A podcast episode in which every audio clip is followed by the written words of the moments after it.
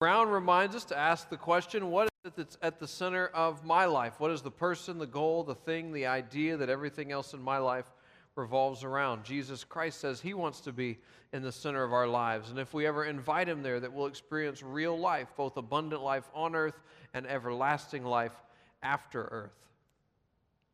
I went to a large high school, and uh, we had this thing there called class superlatives. Did you have this in high school? You'd have like the uh, funniest and the best dressed and the most attractive and all this. Well, I won a class superlative.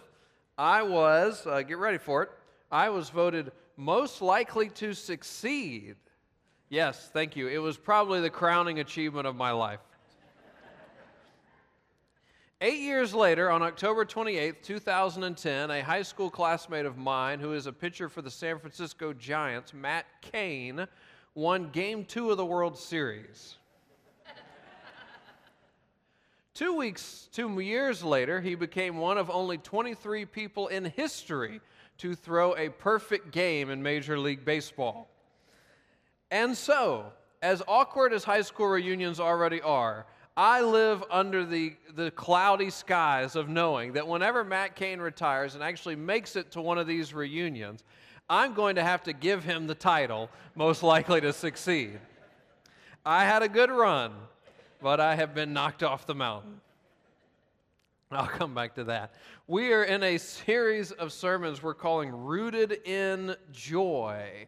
We are studying the book of the Bible called Philippians. Today we are in the next chunk of Philippians, the end of chapter 3, what was read for us earlier. Now, if you're this is one of your first weeks with us, we have soap journals. A few of those are left. A soap journal is a way for you to read and study a book of the Bible on your own. And at our info table, if there's uh, any left, is where the soap journals would be. Even though we're about halfway, a little more than halfway through the series, would encourage you to go and pick one up and, and just keep reading through Philippians, even after the series comes to its conclusion.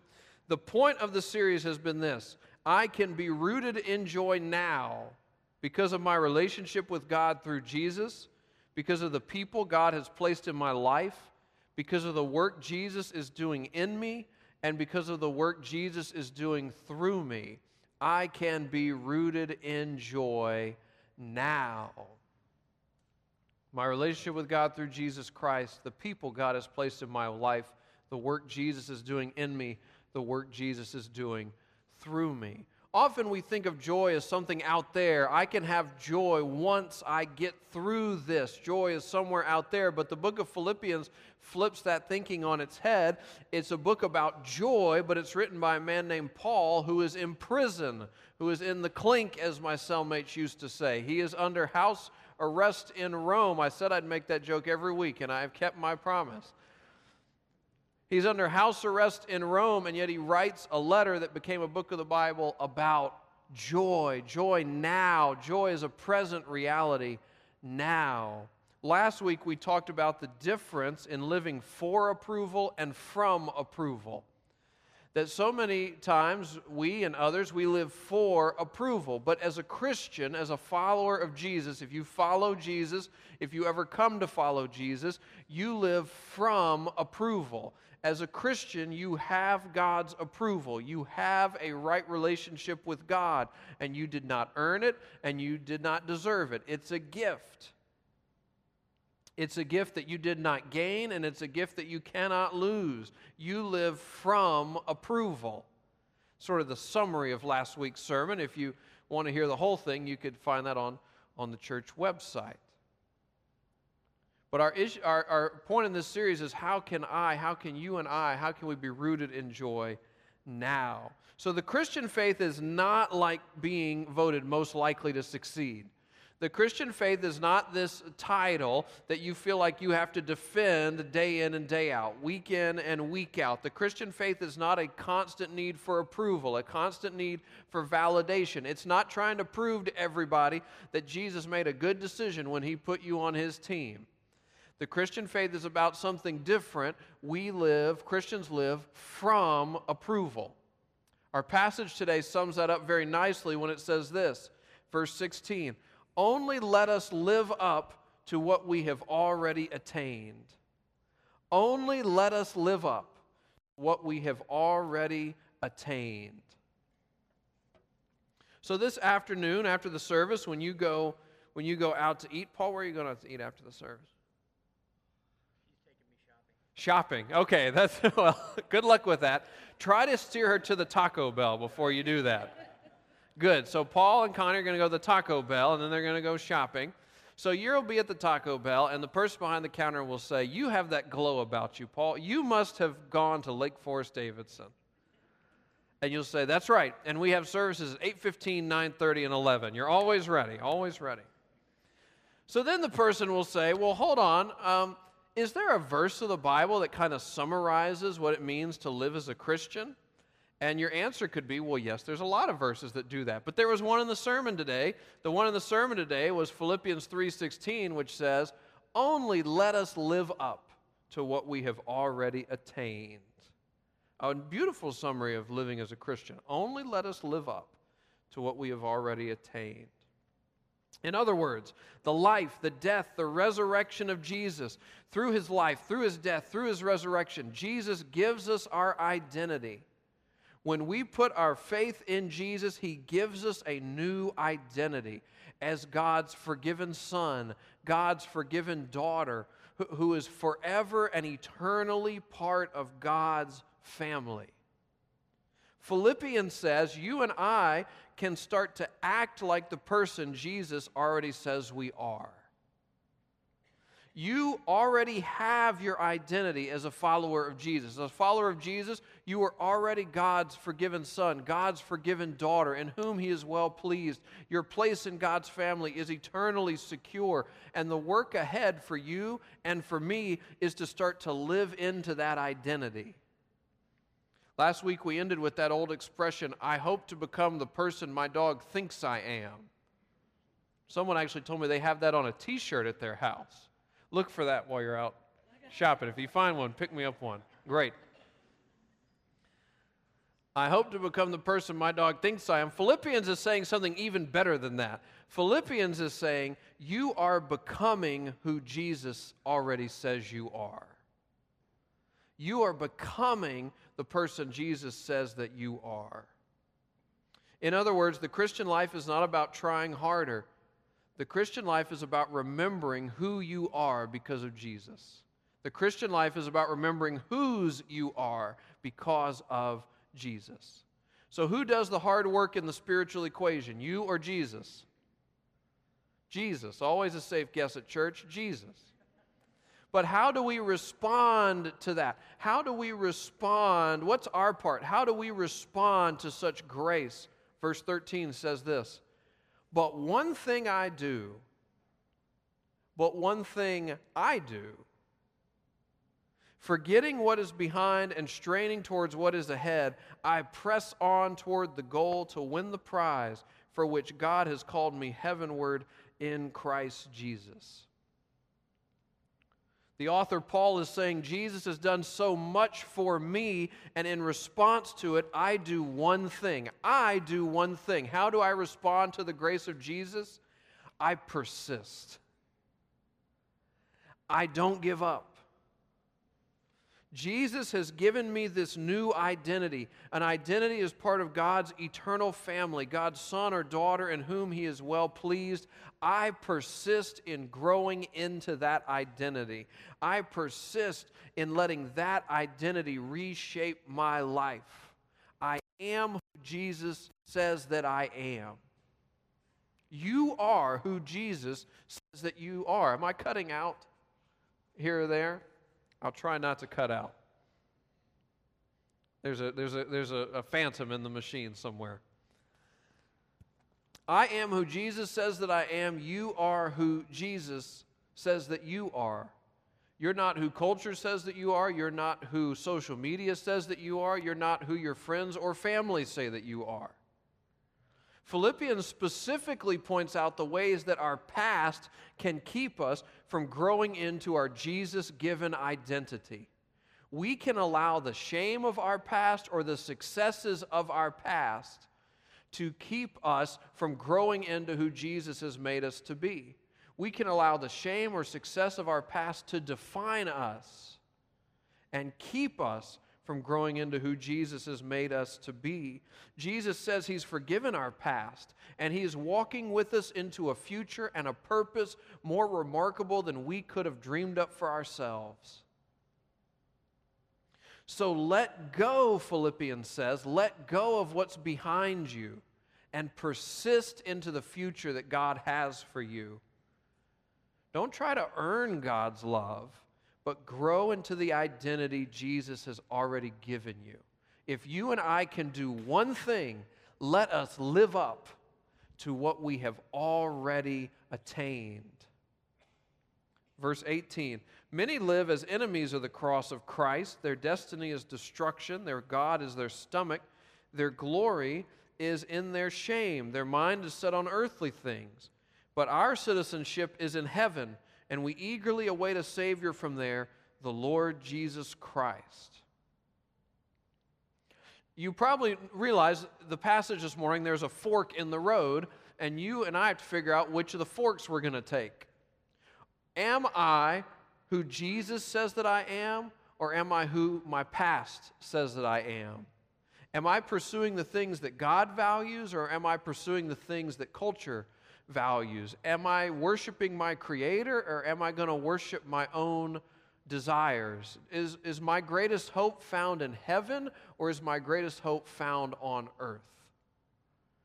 The scripture says that as a follower of Jesus, if you follow Jesus, if you ever come to follow Jesus, the scripture says your citizenship is in heaven says it right on the screen. Your citizenship is in heaven. So if you are a Christian, you live on earth, but this world is not your home. Christians, we're, we're the immigrants here. We're the refugees here. We're here on the guest worker program. This is not our home, but it is where we lay our head. This is not our home, but it is where we lay our head. Our home is in heaven. Our home is in the world to come. Our home is in eternity with God. So it makes me laugh that this is our passage for this morning. Because, and if this is, uh, you haven't been here the last seven weeks or it's your first time, you wouldn't necessarily know this.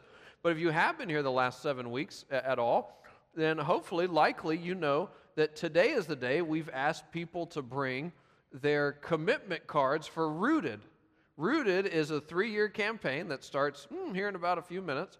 Uh, a, th- a three year campaign for us to, to purchase property, land on South Main Street in Davidson, so that our congregation can be, as the name implies, rooted in this community for generations to come.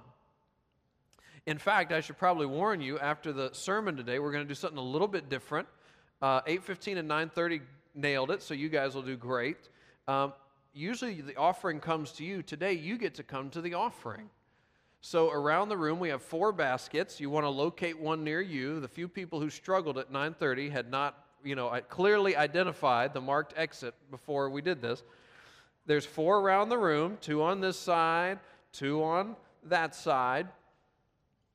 But the idea would be if you have, for instance, a prayer card, something you'd like us to be praying for, come and put it in the basket. If you have an offering to give, come and put it in the basket. If you have a uh, rooted commitment card or a first contribution to rooted, come and put it in the basket as your act of worship, as your act of trusting these things into God's hands. So, a little bit something different today because it's a special day in the, in the life of the church. Now, if this is the first time you've ever been here or ever heard about Rooted, do not fret. You don't need to come up and put something in the thing. But we do have uh, some little, uh, what would we call these? A brochure, I suppose, about Rooted. We still have some at the info table. And you could go and grab one, uh, learn about the land, learn about the campaign, and, and, next week or the following week, you could, you could bring back uh, your, your uh, commitment card. Believe it or not, we will accept late rooted cards. We will not turn anyone away from this opportunity. But we don't want it to be something you do under duress. Think about it, consider it, pray about it, and, uh, and we look forward to that. But does that make sense? We're doing something a little bit different in the offering today. Want to prep you with that ahead of time. So it's a big day in the life of the church. We're taking a fun step together into this future that God has for us. And then the passage for today says, Yeah, don't worry so much about earth. Heaven's what's important. God has a good sense of humor. I just don't like it when I'm the punchline. Like, what's a pastor to do about this? So, Hannah, one of our summer staffers from this summer, Hannah gave me an article, and the name of the article was this To Love the World Most Deeply The Phenomenology of the World as Gift in Augustine's Confessions. Now, in case you're afraid you don't have a cool pastor, I just want you to know I spent my free time reading an article called To Love the World Most Deeply The Phenomenology of the World as Gift in Augustine's Confessions. I know those are all English words. I just don't understand what they mean when they're in that proximity to each other. But here's the gist of the article, and it helps explain where, where uh, this passage is going. The article says that one of, the, one of the criticisms of the Christian faith is that it makes people focus so much on heaven and not earth, and that, go, that goes wrong because uh, some Christians start to ignore the problems of our world or the problems in their lives or the problems of our age because they say, well, it's earth, not heaven. Who cares? So enter the African bishop Augustine in the 400s. Augustine says something different. Augustine says, yes, Christianity does make you care more about heaven than about earth. And in fact, that's the best possible thing it could do. Because when you and I begin to care more about heaven than about earth, we will find on earth deeper joy and deeper love than we did before. When you and I start to care more about heaven than about earth, you and I will find on earth deeper joy and deeper love than we did before. I'm going to try to tease that out a little bit. Augustine wants you and me to answer this question Is this world our greatest hope or a gift to be enjoyed and cultivated? Is this world our greatest hope or a gift to be enjoyed and cultivated? Are the people of this world our greatest hope or are they a gift to be enjoyed and cultivated? Are the opportunities of this world our greatest hope or a gift to be enjoyed and cultivated? When you and I see this world as our greatest hope, when I see my greatest hope, my greatest identity is in having a picture perfect family. My greatest hope, my greatest identity is that my net worth is extraordinary, or that my GPA is extraordinary, that my athletic team is extraordinary. When, when my greatest hope, my greatest identity is in political candidates who agree with me getting elected and doing just what I want, when these things become our greatest hope, when they're the source of our identity, we put a weight on these things that they cannot bear. And so Augustine says following Jesus is about putting your greatest hope in God. It's about putting your greatest hope in heaven, your greatest hope in the world that is yet to come. God can deal with that level of pressure. In fact, that's not even pressure for God being the greatest and best hope of humanity is in God's job description.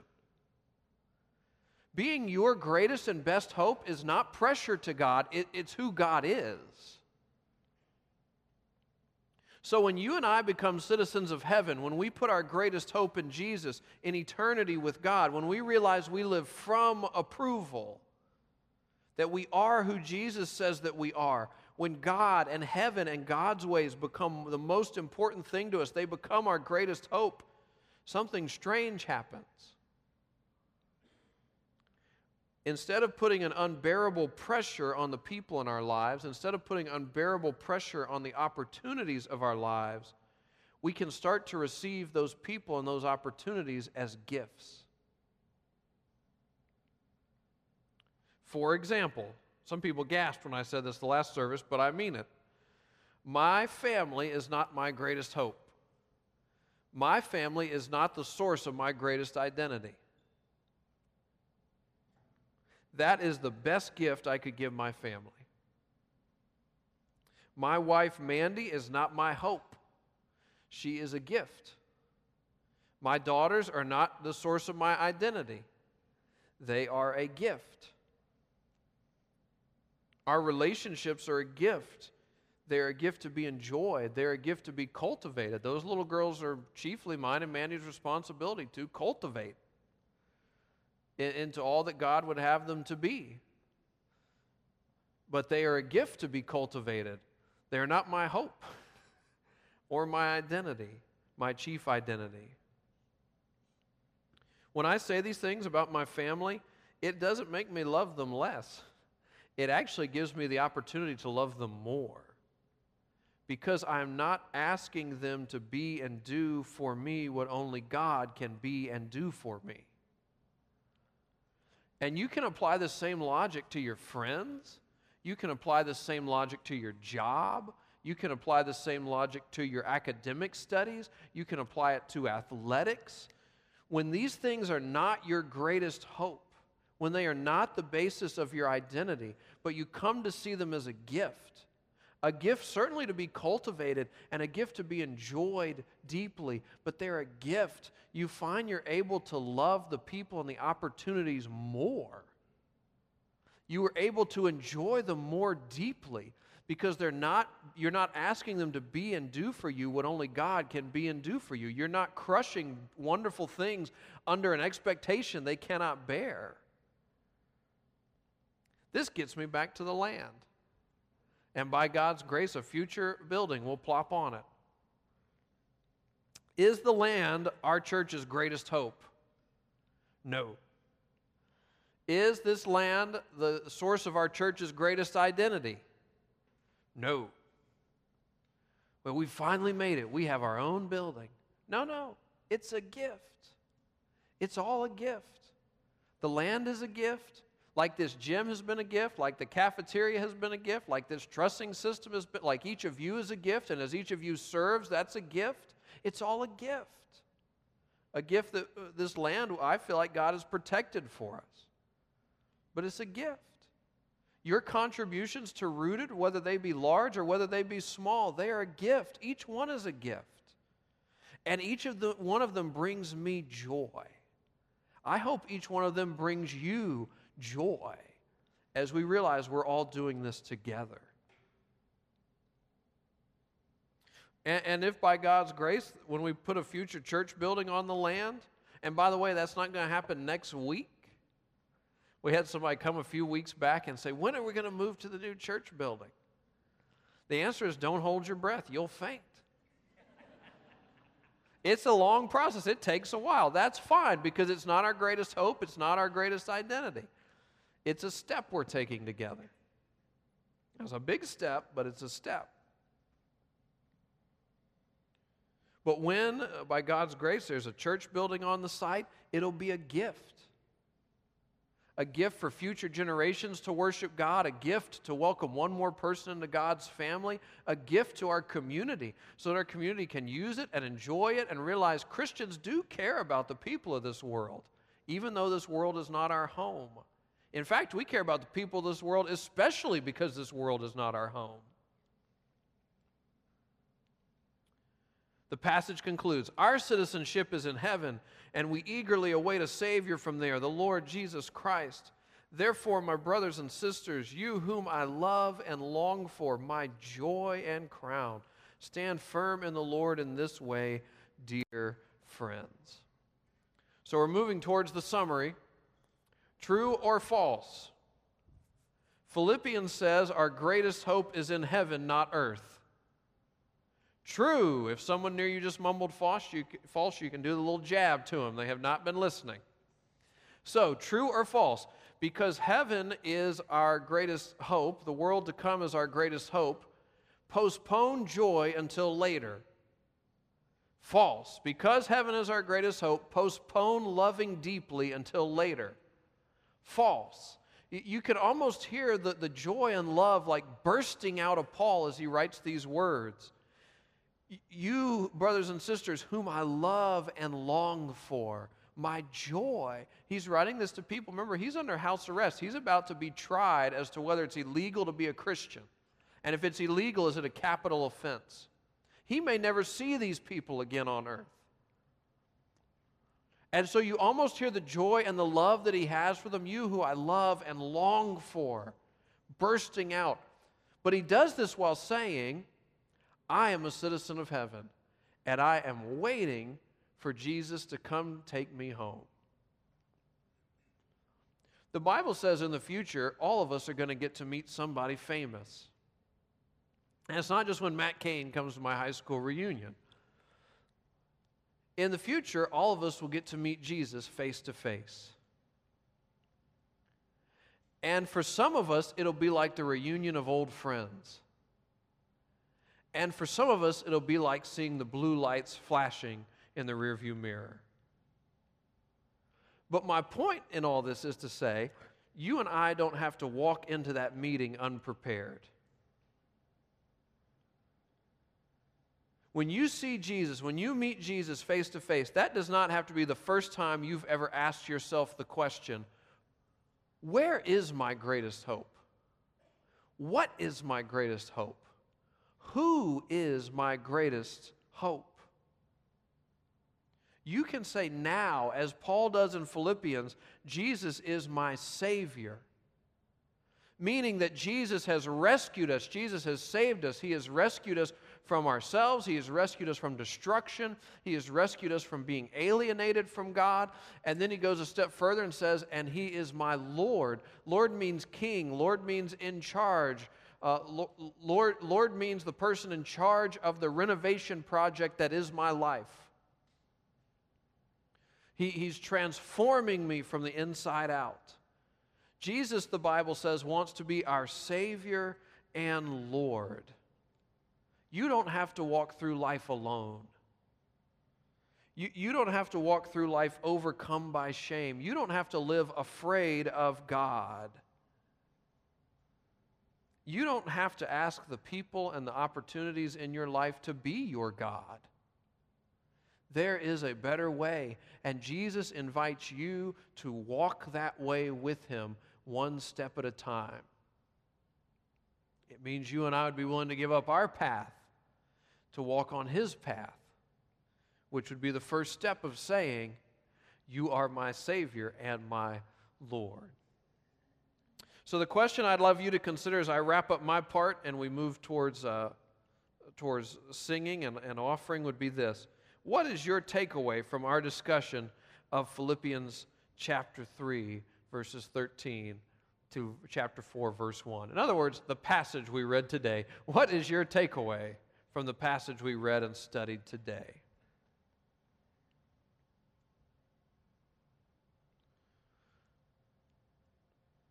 I'll give you some ideas. Jesus is coming. Jesus is coming to take God's children home. And until he comes, he invites us to persist. He invites us to live into the identity that He has already given us. He invites us to live lives of deep joy, to live lives of deep love, to receive the people and opportunities in our lives and in our world as gifts.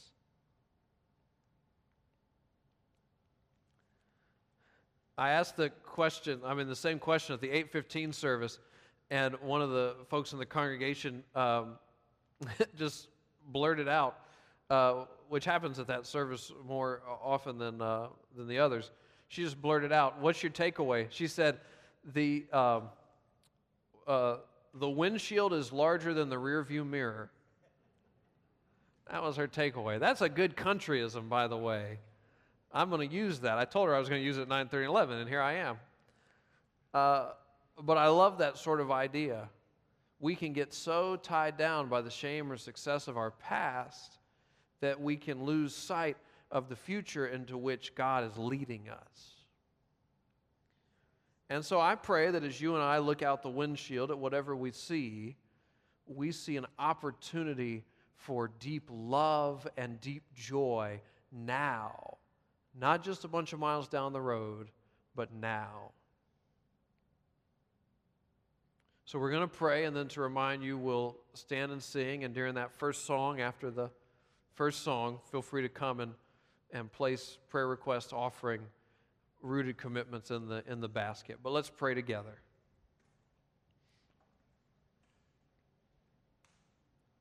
Let me give you a chance to pray, a chance to talk to God, to listen to God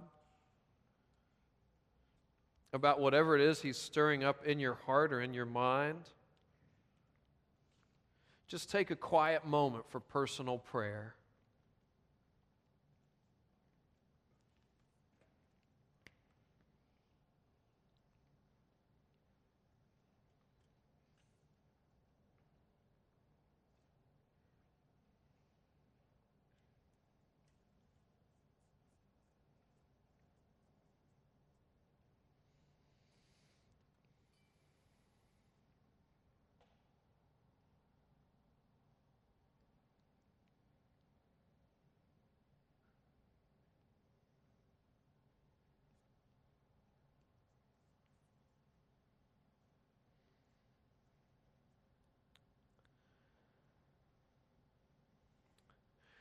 Lord, we are reminded yet again that our lives are not chiefly about what we can do for you. Our lives are chiefly about what you have done for us through Jesus. And so, in the moments ahead, we come to respond to you in worship. Some of us will bring prayer requests on our prayer cards because you've given us people in our lives. We love them and we long for them. And we lift them up to you. Some of us will bring offerings because you have been so generous to us. And so we give back to you what is already yours.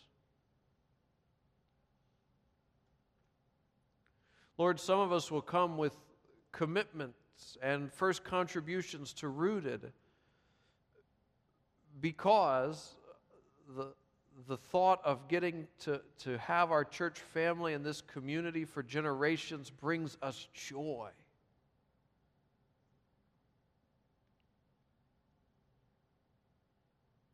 Lord, some of us in this time may have a very different offering to give. What we have to give may be our very lives or an area of our life where we have kept you at arm's length.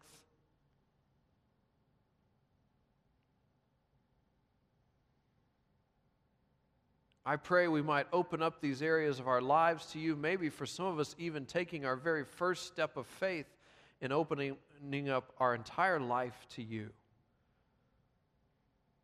and saying, as the scripture did, Jesus, be my Savior and Lord. And Lord, I do want to just pray specifically for those in our church who are out of work, who are struggling financially.